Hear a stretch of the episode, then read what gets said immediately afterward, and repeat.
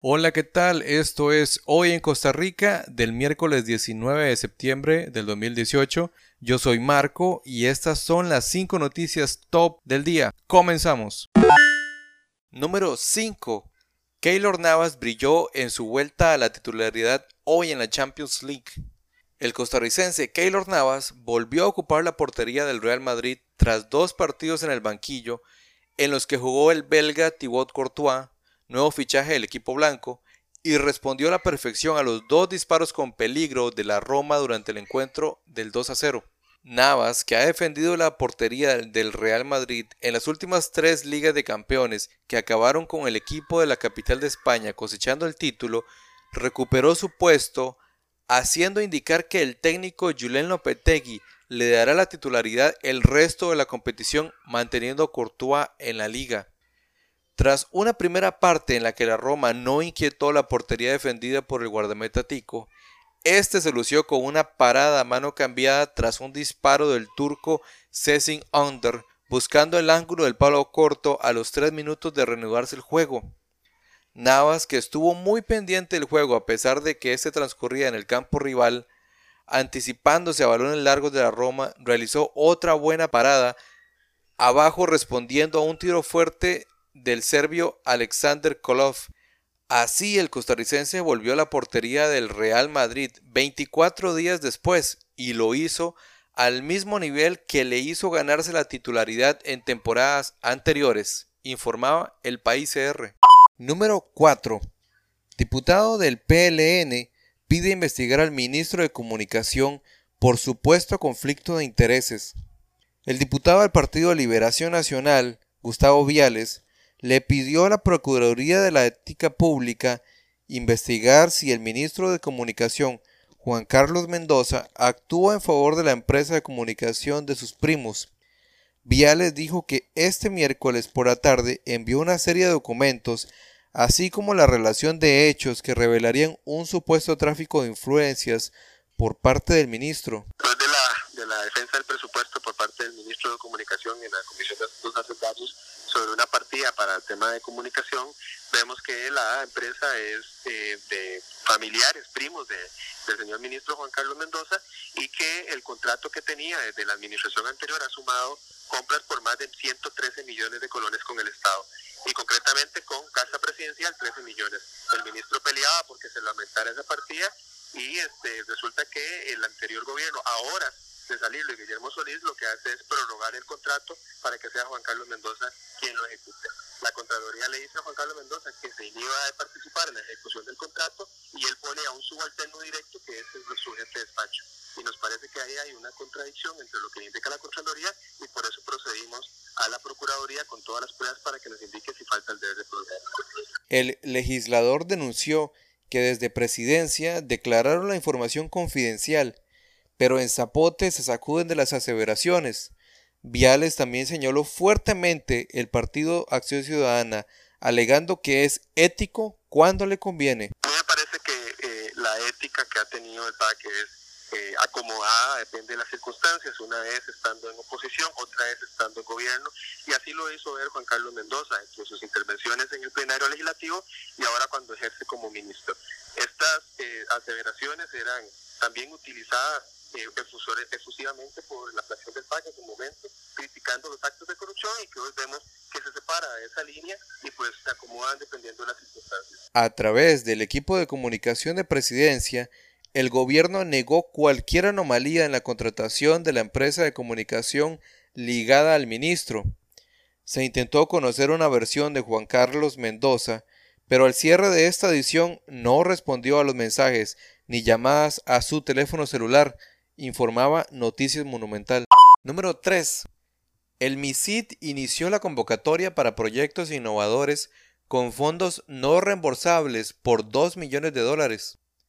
El Programa de Innovación y Capital Humano para la Competitividad del Ministerio de Ciencia y Tecnología y Telecomunicaciones, MISID, puso a disposición un financiamiento con fondos no reembolsables destinados a proyectos de innovación empresarial y para una economía basada en el crecimiento. El fondo será de 2 millones de dólares e invita proyectos en distintas áreas como educación, ambiente y agua, energía, alimentos y agricultura, salud, tecnologías convergentes, infotecnología, biotecnología, nanotecnología, cognetología, dispositivos biomédicos, ingeniería aeroespacial, además de servicios y tecnologías de comunicación e información y servicios digitales. La convocatoria estará abierta desde hoy hasta el 19 de octubre y se podrá participar mediante solicitudes suscritas en forma digital y presentadas en línea. Los interesados pueden solicitar una cita para presentar la información preliminar en un enlace disponible. El ministro de la cartera, Luis Adrián Salazar Solís, destacó la importancia de la labor conjunta que el MISID ha iniciado con actores como la Cámara de Industria de Costa Rica, la Coalición de Iniciativas de Desarrollo, la Promotora de Comercio Exterior, el Banco Interamericano de Desarrollo, entre otros, para gestionar lo necesario para el relanzamiento de las convocatorias del programa en una versión mejorada. Desde el inicio de la administración Alvarado Quesada, hemos dado prioridad a este tema, analizando el programa conjuntamente con actores clave para agilizar los procesos de trámite de solicitudes y dirigirlo para que los beneficiarios obtengan mayor apoyo en las áreas en que necesitan, afirmó.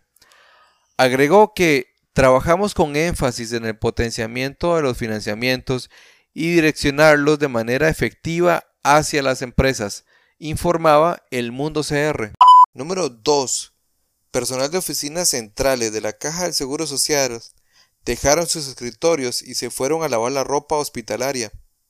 Personal de la Dirección de Servicios Institucionales de la Caja Costarricense del Seguro Social dejaron sus labores habituales para ir voluntariamente a apoyar las lavanderías y agilizar el proceso de lavado de ropa hospitalaria, dado que la mayoría de los funcionarios de esas unidades está en huelga, informó la entidad. Luis Bolaños Guzmán, director de Servicios Institucionales, dijo que las lavanderías son un punto crítico en la institución y que la función de estas unidades es vital para la prestación de servicios a la población. En vista de ello, se decidió cooperar para que el funcionamiento se normalice y no haya una afectación mayor a los usuarios. Alrededor de 25 funcionarios apoyan en las tareas operativas de las lavanderías como clasificación de ropa, aplanchado, acarreo de ropa, traslado de ropa, recolección de ropa, seguridad, limpieza y coordinación entre los diferentes hospitales. La dirección está organizando horarios, puesto que el objetivo es que estos voluntarios puedan estar en las lavanderías mientras el movimiento huelguístico se mantenga. Esto ocurre luego de que la ministra de Salud, Gisela Amador, emitió este martes una orden sanitaria a los dirigentes de la Asociación Nacional de Profesionales en Enfermería, AMPE, y de la Unión Nacional de Empleados de la Caja y Seguridad Social, UNDECA. Dicha orden exige a los manifestantes que cesen de forma inmediata el impedimento de ingreso y salida de funcionarios de la Caja Costarricense del Seguro Social que se encuentran laborando, a fin de que puedan cumplir a cabalidad con el proceso de la lavandería en los hospitales. La ropa sucia acumulada corresponde a hospitales nacionales como San Juan de Dios, México, Nacional de Niños, Nacional de Geriatría de la Mujer, Chacón Paut, San Vicente de Paul, Calderón Guardia y Cenare. Según lo indica el ordenamiento jurídico, se delega el Ministerio de Salud la competencia y responsabilidad para fiscalizar todo lo que directa o indirectamente tenga repercusión o incidencia en la salud de las personas. El objetivo es garantizar la salud de los pacientes, de sus familiares y personal que labora en los centros hospitalarios, subrayó la ministra Gisela Amador e informaba teletica.com. Número 1. Sigue la huelga. Gobiernos y sindicatos no llegaron a ningún acuerdo hoy. Luego de más de cinco horas de negociación, el gobierno y los sindicatos no lograron ponerse de acuerdo para sentar las bases y condiciones para una negociación que conduzca a ponerle fin a la huelga indefinida de los empleados del sector público. El sector sindical denunció el lunes que no se logró llegar a un acuerdo porque los representantes del Poder Ejecutivo no estaban anuentes a seguir negociando en las instalaciones de la Casa Arzobispal en el centro de San José. A pesar de que a su salida de la reunión el ministro de Trabajo, Steven Núñez, dijo sentirse satisfecho por el avance de las negociaciones, Los líderes sindicales aseguraron que la huelga nacional se mantendrá y que no van a renunciar a su exigencia de que el proyecto de impuestos sea retirado del Congreso. Ambas partes anunciaron que la discusión para habilitar una mesa de diálogo que discuta el tema fiscal continuará este jueves en la Escuela Social Juan 23 en el Paseo de Colón, informaba CR Hoy.